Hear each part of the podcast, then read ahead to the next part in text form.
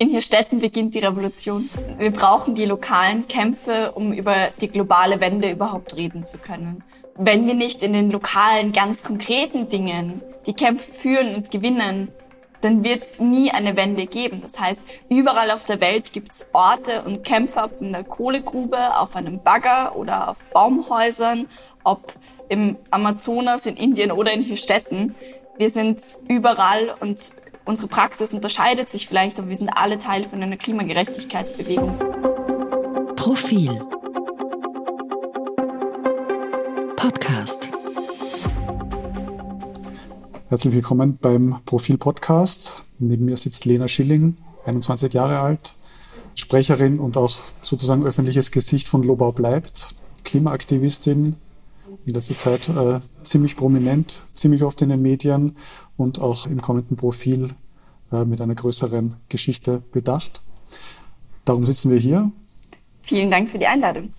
Und Lena, ich glaube, wir können per Du sein. Sehr gerne. Und ich würde gern anfangen mit der Geschichte deines Aktivismus. Du hast vor ungefähr einem Jahr eine Presseaussendung gemacht. Mhm. Was stand da drin? Wie ging es weiter? Ähm, genau, also ich bin schon sehr viel länger politisch aktiv eigentlich, aber vor einem Jahr haben wir sehr frech eine Presseaussendung geschrieben ähm, mit einem Bild, wo ich hier vor einem Bagger sitze und wir haben gesagt, Lobau besetzen, sollte der Lobautunnel gebaut werden. Und dann ist angefangen worden, die Stadtstraße zu bauen. Und dann war für uns klar, okay, wir müssen jetzt alles zusammentrommeln, was geht. Wir haben es angekündigt, also machen wir es auch. Und da ist ein riesiger Stein ins Rollen geraten, mit dem ich ehrlich gesagt auch nicht gerechnet habe. Wer ist wir in dem Zusammenhang? Wir äh, ist der Jugendrat, die Organisation, ähm, die ein bisschen mein Baby ist und wo ich auch Sprecherin bin. Von dir gegründet auch ja. oder mitbegründet? Ja. Mhm. Das ist eine äh, Initiative, die äh, also eine Interessensvertretung für Schülerinnen und Schüler? Auch für andere junge Menschen und vor allem geht es quasi tatsächlich um junge Menschen bis 29, 30, okay. die ja auch in einer veralteten Demokratie mehr oder weniger unterpräsentiert sind. Vor allem in Dingen wie dem Klimathema und Co. Und deswegen war uns das sehr wichtig. Genau. Was äh, spricht gegen die Demokratie, in der wir jetzt uns sozusagen öffentlich bewegen? Ich habe das schon mal erzählt und für mich ist es immer so das einfache Beispiel, wenn ich in Schulklassen gehe und Vorträge halte oder mich mit den Leuten unterhalte, wenn man Menschen fragt, wie viel könnt ihr denn in diesem Land mitbestimmen? Wie viel habt ihr das Gefühl, dass ihr entscheiden könnt? Kommt meistens eigentlich überhaupt nicht. Und ich will nicht sagen eigentlich überhaupt nicht. Wir haben Wahlen und äh, Mittel, wir können Volksbegehren machen, die manchmal erfolgreich sind. Mhm. Ähm, aber im Großen und Ganzen ist die Mitbestimmung, die wir haben, viel zu wenig, viel zu wenig, vor allem wenn wir uns anschauen, vor welchen Krisen wir stehen, die wir halt demokratisch lösen müssten. Ähm, und warum betrifft das jüngere Menschen stärker? Weil jüngere Menschen dann auch nochmal unterrepräsentiert sind, einfach zahlenmäßig, weil Österreich einfach ein relativ altes Land ist auf der einen Seite.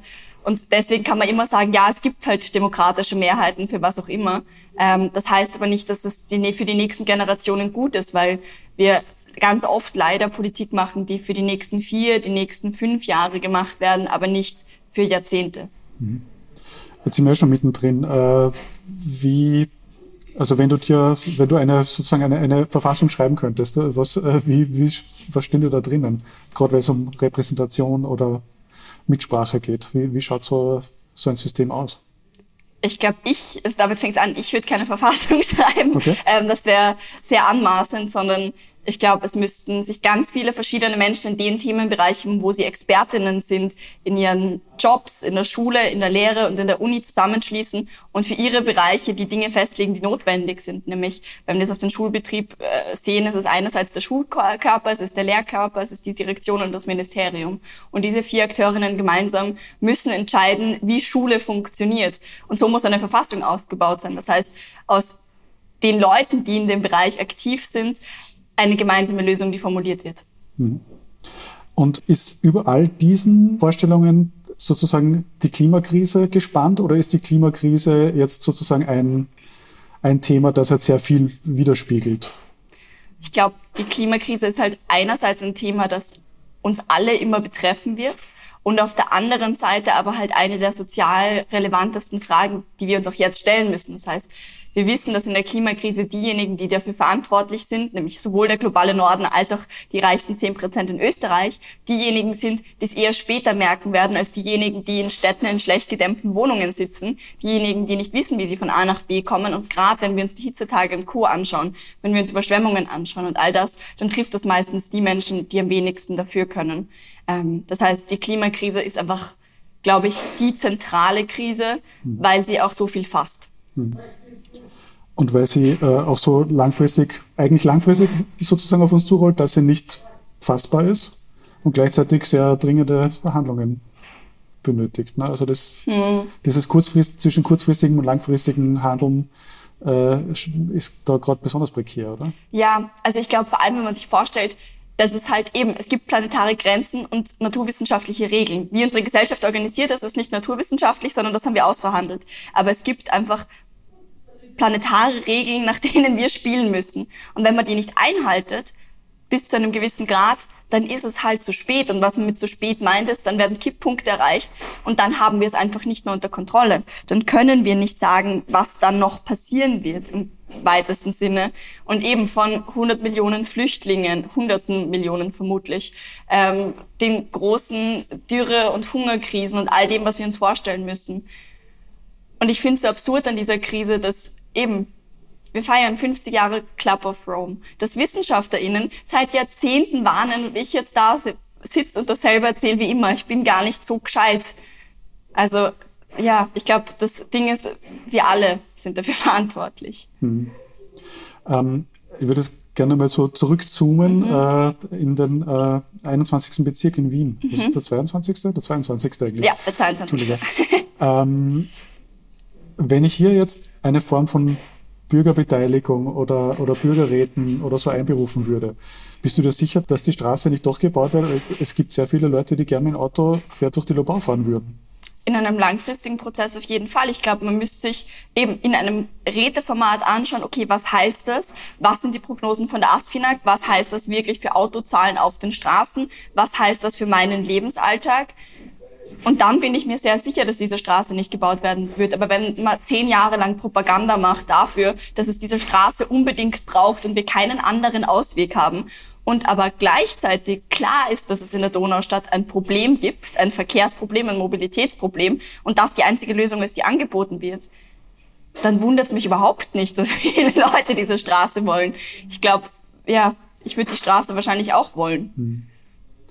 Das heißt, mit äh, Ausbau des öffentlichen Verkehrs in dem Bereich, aber auch sozusagen in Wien und rund um Wien. Ähm, das ist so das kurzfristige Ziel.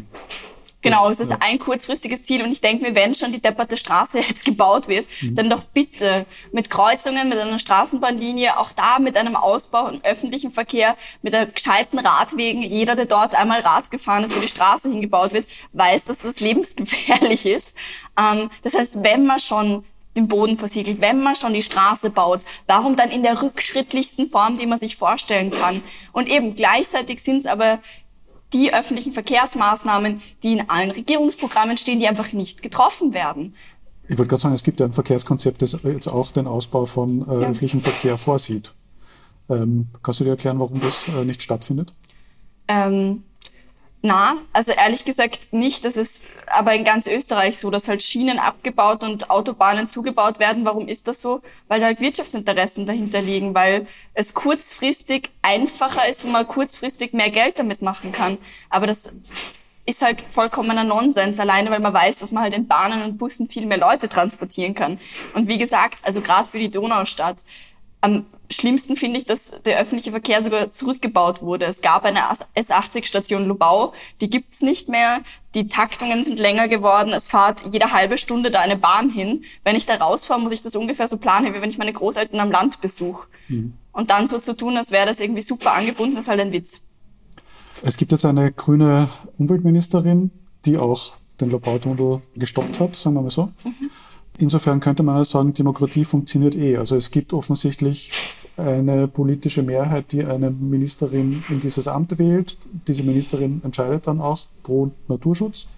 Warum muss ich noch ein paar Stellen besetzen? Naja, einerseits drohen der Ministerin ja genauso Klagen, also von Wien und Niederösterreich, was ja vollkommen absurd ist in Wahrheit. Ähm, vor allem, es wird ja gedroht, aber äh, ich habe noch keine Anklageschrift gesehen. Also ich nehme mal an, die Rechtsgrundlage reicht dann doch einfach nicht. Und auf der anderen Seite muss man halt schon sagen, die Stadt Wien und Michi Ludwig sagt das ja auch, der will den Lobau-Tunnel, der will die Lobau-Autobahn. Und weil man die Straße jetzt so baut, die vollkommen überdimensioniert ist, ähm, ist das, sobald die Regierung zu Ende geht, auf jeden Fall wird dann im Regierungsprogramm stehen, dass das trotzdem gebaut wird. Also es ist einfach durch die Hintertür da reingehen. Es ist damit überhaupt nicht abgesagt. Solange Ministerin Gewessler im Amt ist, wird er nicht gebaut. Wenn sie nicht im Amt ist, würde ich darauf wetten, dass das wieder forciert wird. Hm.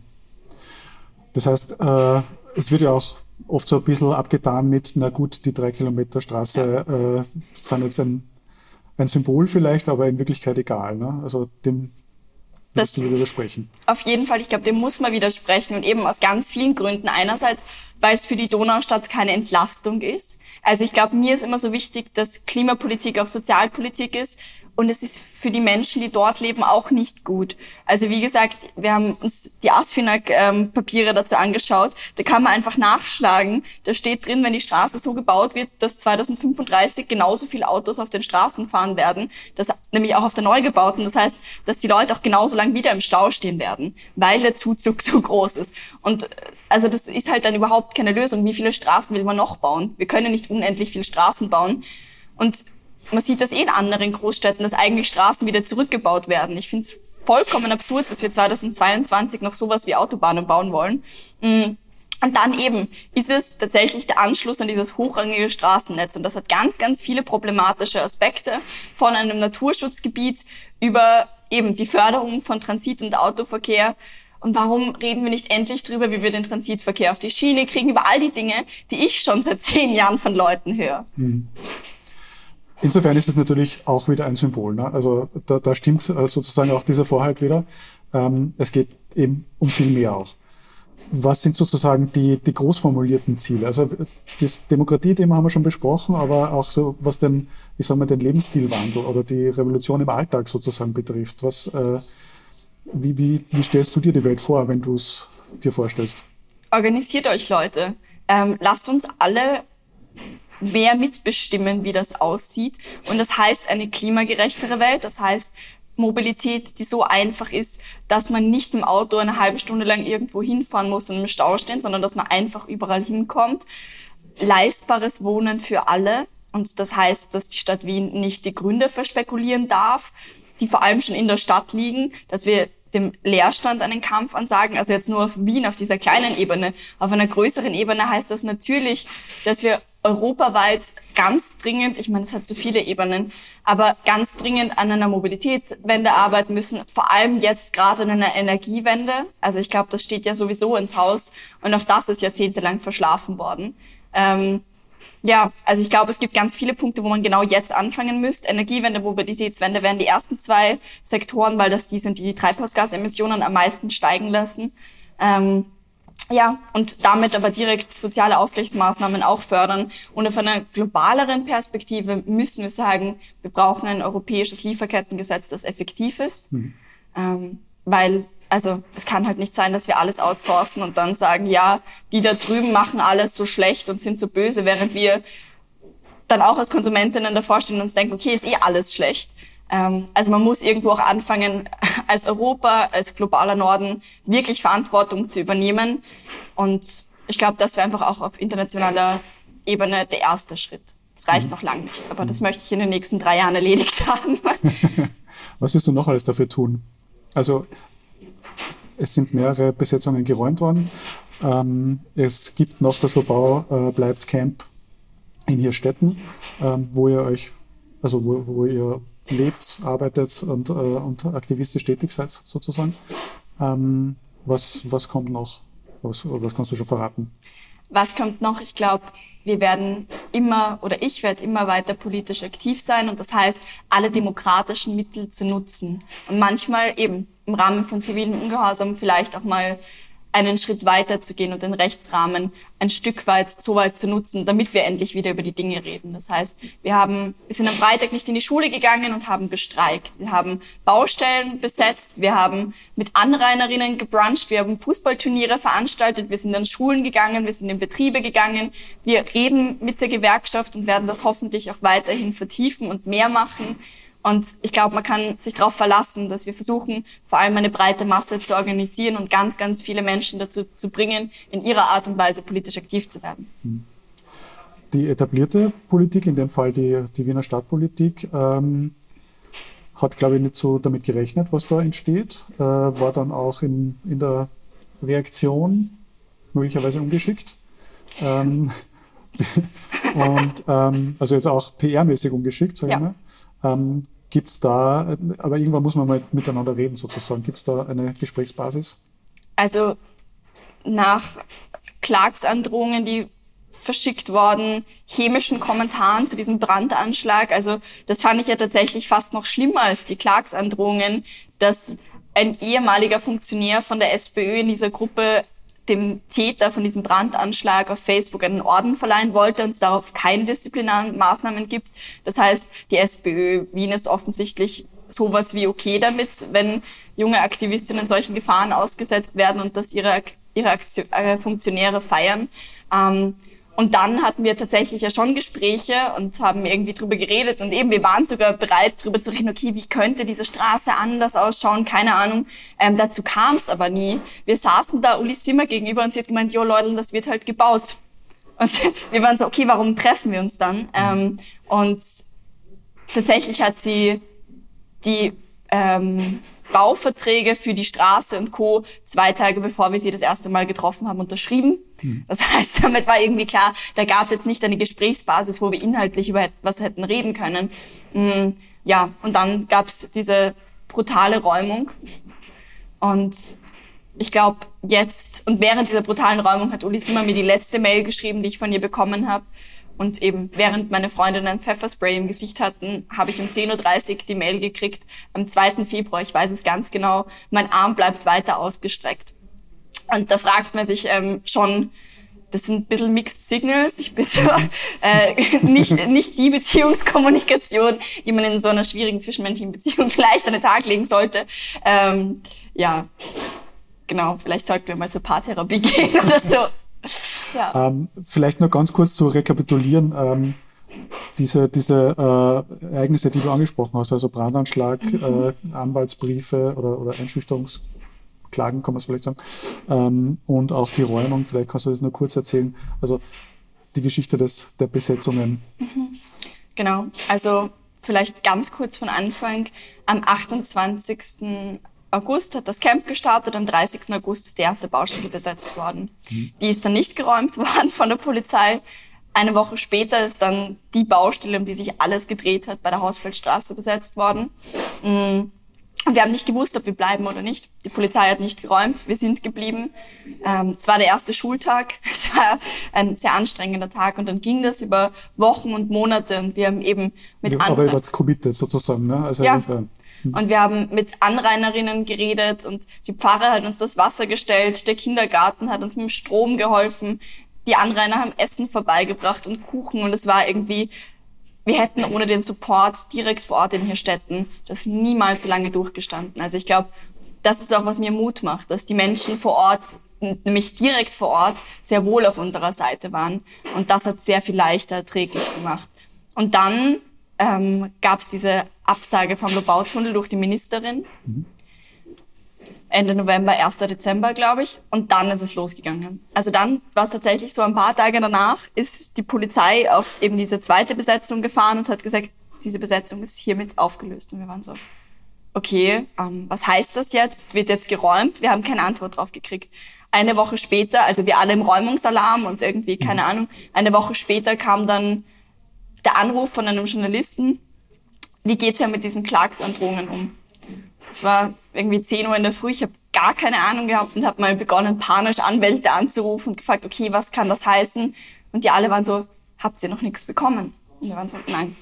Am Abend habe ich dann eine E-Mail gekriegt von der Anwaltskanzlei Jarolim, ähm, wo eben drin stand, äh, Klagsandrohung sollte das nicht geräumt werden mit solidarischer Haftung. Ich erstmal gar keine Ahnung, was das heißt, mhm. ähm, direkt mal weitergeleitet. Und dann am Abend war ein Plenum. Und ich glaube, das war eins der wirklich emotionalsten Plenar, in denen ich jemals war. Ähm, da war Werner von hier Städten retten, das ist glaube, mhm. ich will ihm jetzt nicht anmaßen, so ein 55-jähriger, ganz lieber Familienpapa mit zwei Enkelkindern, die Fußball spielen, die er abgöttisch liebt. Und er steht da mit Tränen in den Augen und schaut mich an und hat auch so eine Klagsandrohung gekriegt. Mhm. Und sagt, meine Familie sagt, sie kann nimmer. Und der hat jetzt zehn Jahre lang dagegen gekämpft, direkt vor seiner Haustür. Und der steht einem gegenüber und ist so, die wollen meine Existenz vernichten. Und das war wirklich ein relativ arger Tag und wir haben dann und die, die Androhung, das waren, da ging es um richtig viel Geld, ne? Oder was wurde da? Äh es stand nicht im Brief, aber so. es ist kommuniziert worden über Journalisten und Bande, dass es sich um 22 Millionen handeln wird. Ähm, ja, und drei Tage später saßen wir dann in so einem Rechtshilfe-Call und ich wusste schon, eine 13-Jährige vom Jugendrat hat so einen Brief bekommen. Und das war dann für mich nochmal viel schlimmer. Also das heißt, mit den Eltern telefonieren, sie versuchen zu beruhigen, zu überlegen, was heißt das, kann ich das überhaupt abschätzen und eben dann Rechtshilfe-Calls. Dann kam noch eine 14-Jährige dazu. Ähm, ja, und dann hatten wir Gott sei Dank echt viel Rückhalt von der Zivilgesellschaft. Aber es hat uns, also ich habe schon recht viel an diese Tierrechtsprozesse gedacht. Und was kann das jetzt wirklich bedeuten, wie ähm, wie schlimm wird das? Und also man kann sich vorstellen, meine Eltern waren auch relativ besorgt. Mhm. Ähm, und es ist schon noch dieser Druck vom Umfeld, den man dann kriegt und sagt, okay, ja, dann hör halt auf. Und das, was eine Einschüchterung sein sollte, hat sicher ein Stück weit funktioniert.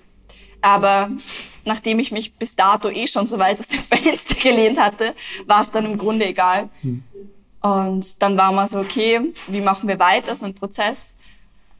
Und man kommt mal wieder in so ein Tun und am 30. Ähm, am, nein, 31. Jänner in der Früh, um 4 in der Früh schaue ich aufs Handy.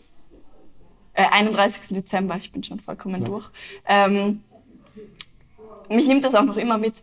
Ähm, schaue ich auf mein Handy und sehe Flammen. Und ich habe überhaupt keine Ahnung gehabt, wer da drin ist. Dass du, dass du ein Video geschickt kriegt. Videos und Fotos ja. über Signal mhm. und es war irgendwie klar, okay, riesiger Polizeieinsatz, da haben Leute geschlafen, leben die noch, was ist da passiert? Und ich bin halt so schnell ich kann hin, habe auch ähm, befreundete PolitikerInnen angerufen und habe gesagt, bitte kommt's daher, ich schaffe das nicht alleine. Und dann stand ich da in der Früh um, ich glaube, 5 Uhr war es mittlerweile, vor der Kripo, vor dem Bundesverfassungsschutz, Landesverfassungsschutz, da waren Hunde und ein Ascherhaufen, wo vorher ein Gebäude war. Und ich stand da und habe gewusst, okay, ich weiß einfach gerade überhaupt nicht mehr weiter. Und dann habe ich langsam erfahren, okay, den Leuten geht's halbwegs gut, es sind ein paar leicht verletzt, aber nichts Schlimmes. Ähm, und dann war das aber so ein Sinnbild. Also ich habe dann irgendwie auf diese Asche geschaut und da standen die Schuhe. Diese Kids zwischen 16 und 22, die zum Teil das erste Mal da waren, sind barfuß durch die Flammen gelaufen. Und die Frage war, war es jetzt ein Brandanschlag oder ist irgendwas passiert? Und dann war eben eine Betroffene vor Ort, weil die einfach auch nicht mehr schlafen konnte und mhm. überhaupt keine Ruhe gefunden hat. Und zeigt mir ihre Hose und sagt, riech da mal dran, ich bin hingefallen. Und das ganze Ding hat halt nach Benzin gerochen und es war klar, was passiert ist. Und wir haben bis jetzt dato noch immer keine Antwort von der Polizei. Und Aber es wird ermittelt. Es wird ermittelt. Wir hoffen. Ähm, ja, und dann ging es im Grunde weiter mit, okay, jetzt muss eine Presseaussendung raus, wir müssen irgendwie funktionieren und versuchen, das zu schaffen. Und nach so acht Stunden im Dauereinsatz und irgendwie dem Versuch, das alles medial zu kommunizieren und wie, keine Ahnung, bin ich dann nach Hause gefahren, meine Katzen füttern. ähm, und sitz in der S80, den Weg, den ich schon so oft gefahren bin, zurück nach Hause. Und dann habe ich plötzlich so durch mein Handy gescrollt und hab halt, bin irgendwie auf Facebook diese Nachrichtenanfragen gekommen und habe halt die ganzen Drohungen gesehen. Also ich habe zu der Zeit wirklich sehr viele Drohungen bekommen und plötzlich habe ich so Angst bekommen mhm. und habe einfach nicht mehr gewusst, was heißt das. Weil dass man als Person in der Öffentlichkeit, vor allem als junge Frau, Androhungen kriegt und Androhungen von sexualisierter Gewalt ist schlimm genug. Aber in der Situation habe ich mich einfach gefragt, kann mir sowas passieren. Kann sein, dass einfach irgendwann in der Nacht, wenn ich nach Hause gehe, jemand kommt und mich versucht anzuzünden. Ähm, und ich habe die Bilder ganz lange nicht aus dem Kopf gekriegt. Und wir haben dann ganz viel auch Aufarbeitung gemacht und äh, irgendwie echt viel dran gearbeitet. Aber eben, dann sieht man am nächsten Tag, dass da so ein SPÖ-Funktionär dazu schreibt, einen Orden an den Täter. Und man denkt sich, da geht es doch nicht mal mehr um einen politischen Konflikt. Mhm. Das ist einfach menschenverachtend. Und ja, also das ist was, das nimmt mich irgendwie noch immer sehr mit. Und dann gab es eben diesen Prozess von, wir treffen uns und sprechen miteinander schon, man muss schon sagen, unter nicht besonders guten Vorzeichen. Ähm, vor allem unsere Bedingung wäre gewesen, dass sie die Klagsandrohungen zurücknimmt. Ja. Hat sie nicht gemacht. Wir haben uns dann trotzdem mit ihr getroffen, ähm, weil wir gesagt haben, okay, was, es wird sowieso auf eine Räumung dann rauslaufen, dass es dann auch passiert. Und seitdem eben gibt es noch dieses Camp und vor allem aber österreichweite Vernetzung zur Mobilitätswende, die wir auch vorantreiben werden. Hm. Und gibt es da auch äh, sozusagen Verbündete in der etablierten Politik? Also mit der Stadt Wien ist es schwierig momentan, aber was ist mit den Grünen zum Beispiel? auf je, also die Grünen auf Bundesebene, also ich meine, die Grünen Wien, das muss man ja auch immer sagen, haben das ja irgendwie mitbeschlossen mhm. und haben das mitgetragen, sicher ähm, aus irgendwelchen Gründen. Ähm, aber die Grünen waren schon bis zu einem gewissen Grad Verbündete, obwohl ich sagen muss, genauso links und die KPÖ und Organisationen und wir versuchen uns ja von Parteien tendenziell wegzuhalten. Aber es gab schon auch wirklich äh, Nationalratsabgeordnete von den Grünen, die da waren, wenn es drauf angekommen ist und auch äh, wenn ich sicher keine deklarierte Grüne bin, ähm, war ich für die Unterstützung extrem dankbar. Äh, ich frage euch deswegen, weil bei Fridays for Future zum Beispiel höre ich, ist es äh, auch so ein bisschen zweischneidig, ne, dass die Grünen das äh, so auch ein bisschen für sich reklamieren und nicht reklamieren, aber das Thema auch äh, natürlich besetzen. Politisch total legitim, aber ich, äh, ich höre, dass es innerhalb der Bewegung jetzt auch nicht äh, groß gefeiert wurde unbedingt. Oder nicht von allen, sagen wir mal so. Nein, also die Absage von dem Tunnel, ich glaube klar, das ist irgendwie, Ministerin Gewessler ist dadurch irgendwo eine Verbündete geworden. Aber das muss man auch sagen, es sind halt grüne Agenten, die dadurch beschlossen werden. Und eben, es ist ein Stopp auf die, ein, ein, ein Knopf auf der Pausentaste. Es war klar, dass das keine Absage für immer sein wird, solange es dafür keine Mehrheit im Nationalrat gibt. Und deswegen war das schon ein extremer Erfolgsmoment. Und auf der anderen Seite war klar, wir haben noch nicht gewonnen. Und wir sagen uns gegenseitig die ganze Zeit, es ist kein Marathon, äh, es ist kein Sprint, sondern ein Marathon. Und äh, ich glaube, so ist das auch. Und man hat zeitweise Verbündete. Aber ja, also die Grünen zum Beispiel, jetzt bin ich gespannt, wie das EWG ausschauen wird und mhm. andere Gesetzesinitiativen. Aber ich glaube, da gibt's einfach auch noch viel Luft. Und andererseits muss man sagen, mit dem Koalitionspartner ist das vielleicht auch nicht ganz einfach. Ähm, eine der Besonderheiten von Lobau bleibt und dem Camp ist ja, dass äh, verschiedene Klimaschutzbewegungen ähm, zusammenarbeiten, was sie bis dahin nicht gemacht haben. Ne? Wie hast du das geschafft, die oder, oder haben sie das eh alle selber geschafft? Ich glaube, es haben alle selber geschafft, aber ich glaube, ich bin ähm, goschert und ein bisschen größenwahnsinnig ähm, und sehr frech. Und durch diese Ankündigung war irgendwie klar, okay, wir machen das jetzt. Und es war so ein Antrieb und ein Push und es war so, okay, kommt, wir ziehen das jetzt durch. Und gerade bei so einer ganz konkreten Sache müssen wir, glaube ich, manchmal einfach auch ideologische Unterschiede oder Unterschiede in unserer grundsätzlichen Praxis einfach beiseite legen und gemeinsam an einer Lösung arbeiten. Und ich glaube, das schaffen wir, egal wie verschieden Gruppen sind, in den meisten Dingen.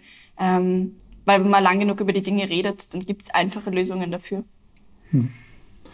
Ähm, das heißt, es ist jetzt kein, sozusagen keine geschlossene, äh, äh, geschlossene Front, sondern es gibt schon, was Ziele und, äh, und Taktiken betrifft, immer noch äh, verschiedene Ansichten.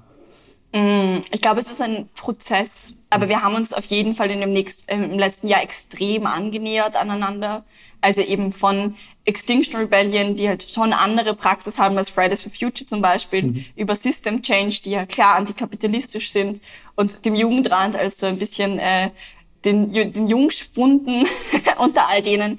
Ähm, aber wir haben es irgendwie ganz gut geschafft, glaube ich, uns für die wesentlichen Sachen in den nächsten ein, zwei, drei Jahren äh, Sachen zu überlegen. Mhm. Vor allem, weil es eben gerade nicht um die große Idee für die nächsten 50 Jahre geht, sondern jetzt geht es erstmal darum, die Dinge auf den Boden zu bringen, damit wir in den nächsten acht Jahren drüber reden können, wie geht's dann weiter. Hm. Äh, wir haben uns ja auch schon getroffen in dem Camp in Hirstetten ja. und äh, auf einem der Zelte, die da stehen, äh, ist auch die Rede von der Revolution. Natürlich ein super Stichwort für Journalisten wie mich, ähm, wie, wie, diese Revolution äh, denn ausschaut oder vonstatten gehen soll und äh, mhm. was an, an, im Ende steht. Ja, Revolution ist immer so ein bisschen ein ungeschicktes Wort im Kontakt mit Journalistinnen. Ähm, na, ich glaube, was damit gemeint ist, dass, dass wir offensichtlich in einem gesellschaftlichen Transformationsprozess stehen. Also es gibt sind gerade ganz viele Dinge im Wandel und es ist eine super schnelllebige und krisenbehaftete Zeit. Und was man mit Revolution meint, ist, glaube ich, den Ausgang von dieser Transformation aktiv zu bestimmen und mitzugestalten. Das bedeutet, dass wir eben jetzt, wenn wir sagen, okay, Energiewende, wie machen wir das? Dass wir da als aktiver Teil dran arbeiten, dass es dafür Lösungen gibt. Und ähm, ich glaube, klar ist, dass wir eine, eine gesamtgesellschaftliche Revolution wollen, die hegemonial unterstützt wird und nicht eine, einen Minderheitensturz. Aber mhm. das gibt es im Klimaschutz auch nicht. Also es gibt ähm, die Mehrheiten gegen Autobahnen, gegen Schnellstraßen. Es gibt die Mehrheiten für Klimaschutz. Also all das, wovon wir reden, ist ja durchaus mehrheitsfähig. Mhm. Wie geht es in Hirstetten weiter? Ähm, das Camp, das jetzt existiert, ist offiziell angemeldet, auch nicht von Räumung bedroht. Nein. Ihr bleibt dort. Wir bleiben erstmal dort, ähm, auf jeden Fall mal bis September. Mhm. Wir haben das immer auf ein paar Monate angemeldet. Und in Hirstetten beginnt die Revolution. Ähm, wir brauchen die lokalen Kämpfe, um über die globale Wende überhaupt reden zu können. Und wenn wir nicht in den lokalen, ganz konkreten Dingen die Kämpfe führen und gewinnen, dann wird es nie eine Wende geben. Das heißt, überall auf der, auf der Welt gibt es Orte und Kämpfe, ob in der Kohlegrube, auf einem Bagger oder auf Baumhäusern, ob im Amazonas, in Indien oder in Hirstetten. Ähm, wir sind überall und unsere Praxis unterscheidet sich vielleicht, aber wir sind alle Teil von einer Klimagerechtigkeitsbewegung. Das heißt, eine Revolution im Großen sind immer die Kämpfe im Kleinen, die wir nun mal kämpfen können und auch gewinnen können. Wie geht's in Hirstetten weiter? Wir bleiben erstmal. Ähm, Gerade wird viel diskutiert über die Rehe vor Ort, die ja irgendwo anders hingeschafft werden müssen oder wie auch immer. Ähm, und nebenan wird nach wie vor gebaggert. Und nebenan wird äh, nach wie vor gebaggert. Ich glaube, das wird auch noch ähm, sehr lange ein Meilenstein sein. Aber ich glaube, und das ist sehr traurig, ähm, wir werden der, die Parkanlage, in der wir gerade campen, seit fast einem Jahr jetzt, hat noch keinen Namen. Mhm. Und äh, ich glaube, wir werden dem Ganzen irgendwie versuchen, einen Namen zu geben. Und selbst wenn die Straße gebaut wird, wird es als Denkmal dafür sein, dass wir vor zehn Jahren recht hatten, wenn es dann zu spät ist. Und das ist überhaupt kein Trostpflaster. Ähm, aber ich fürchte leider, dass es so sein wird. Und ich glaube, wir müssen uns einfach die nächsten Jahre dafür kämpfen, dass wir alles in unserer Macht Stehende tun, dass wir die kleinen Kämpfe überall gewinnen können. Liebe Lena, vielen Dank für das Gespräch. Sehr gerne. Es hat mich sehr gefreut. Mich auch. Ich verabschiede mich, auch bei den Zuhörerinnen, Zuhörern. Und wir lesen im Profil dann noch mehr über dich. Vielen, vielen Dank. Dank.